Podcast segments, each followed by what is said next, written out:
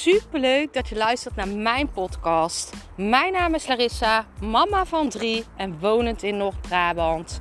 Toen ik in 2020 voor stadium baarmoederhalskanker kreeg, is het roer van mijn leven omgedraaid. Ik kwam in aanraking met de wet van aantrekking en sindsdien is alles veranderd. Ik begon mijn eigen baby- en kinderkledingmerk en nu wil ik duizenden mensen inspireren met mijn kennis. Vandaag in de podcast ga ik een stukje verder op de podcast van gisteren. Want gisteren heb ik het gehad over waar een deur sluit, gaat er altijd een nieuwe deur open. En vaak staat er al iemand voor die deur. Vaak staat er letterlijk al iemand voor die deur te wachten totdat jij die andere deur sluit. En dan kan die, diegene binnenkomen of dat doel binnenkomen. vaak moet je letterlijk iets loslaten om, om het nieuwe aan te trekken.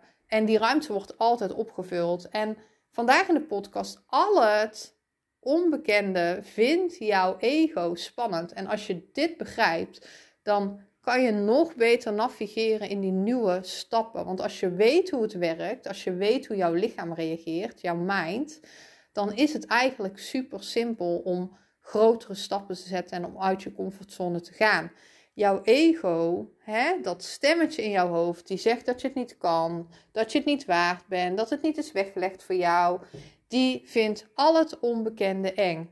Waarom? Die ziet, gaat gelijk de alarmbel af. Hè? Die voelt zich dan niet veilig. Je kan het ook wel zien als die ego, dat is een soort gevangenis.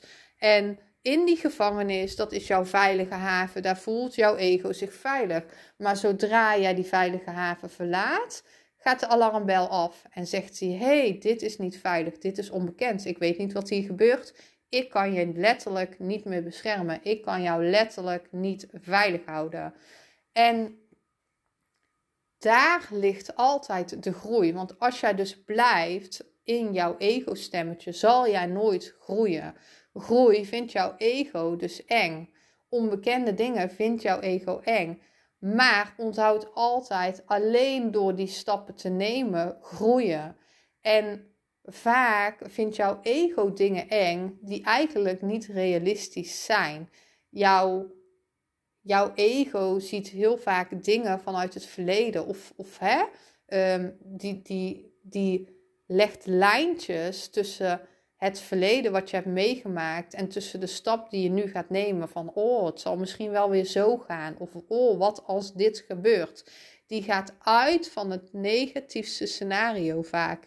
En daarom kan jij niet vertrouwen op jouw ego.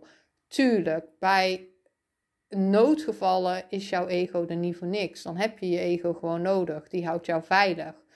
Maar voor dingen in de toekomst is jouw ego niet relevant. En dan is het belangrijk om jouw gevoel te volgen vanuit je hart en jouw ego achterin te zetten. En ik zeg het altijd zo tegen mijn klanten. Zie het als een auto. Jij zit aan het stuur. Zet je ego op de achterbank. Jouw ego die kan echt wel zeggen van hè, er komt nu file aan of dit of dat. Maar volg jouw hart. Volg jouw gevoel. Want die, die wijst de goede weg jouw gevoel wijst jou de snelste weg naar jouw diepste verlangens. Hè? Die weet wat jouw diepste verlangens zijn. Jouw ego weet dat niet. En daarom is het belangrijk om te kijken bij stappen die je wilt maken. Is dit nu mijn ego? Want 9 van de 10 keer maak je zo'n stap niet door jouw ego. Want vraag jezelf dan maar eens af bij die stap. Wat is het ergste wat er kan gebeuren? Vaak ga je niet dood, dus die stap kan jij nemen. Dus kijk eens, en tuurlijk, hè, sommige dingen zijn risicovol. Hè? Sommige dingen moet je misschien echt over nadenken. En daar heb je misschien je ego wel voor nodig.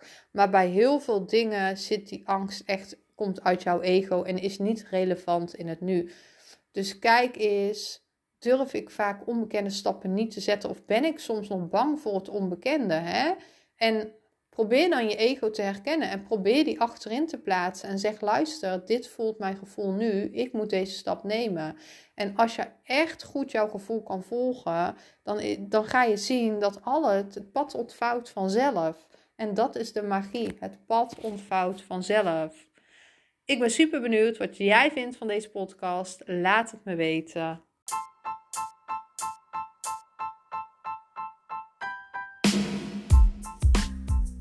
Super bedankt voor het luisteren van mijn podcast.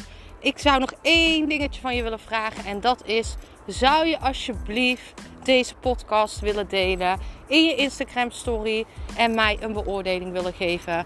Je helpt mij niet alleen, maar ook zoveel anderen om mij beter te laten vinden. Liefs Larissa.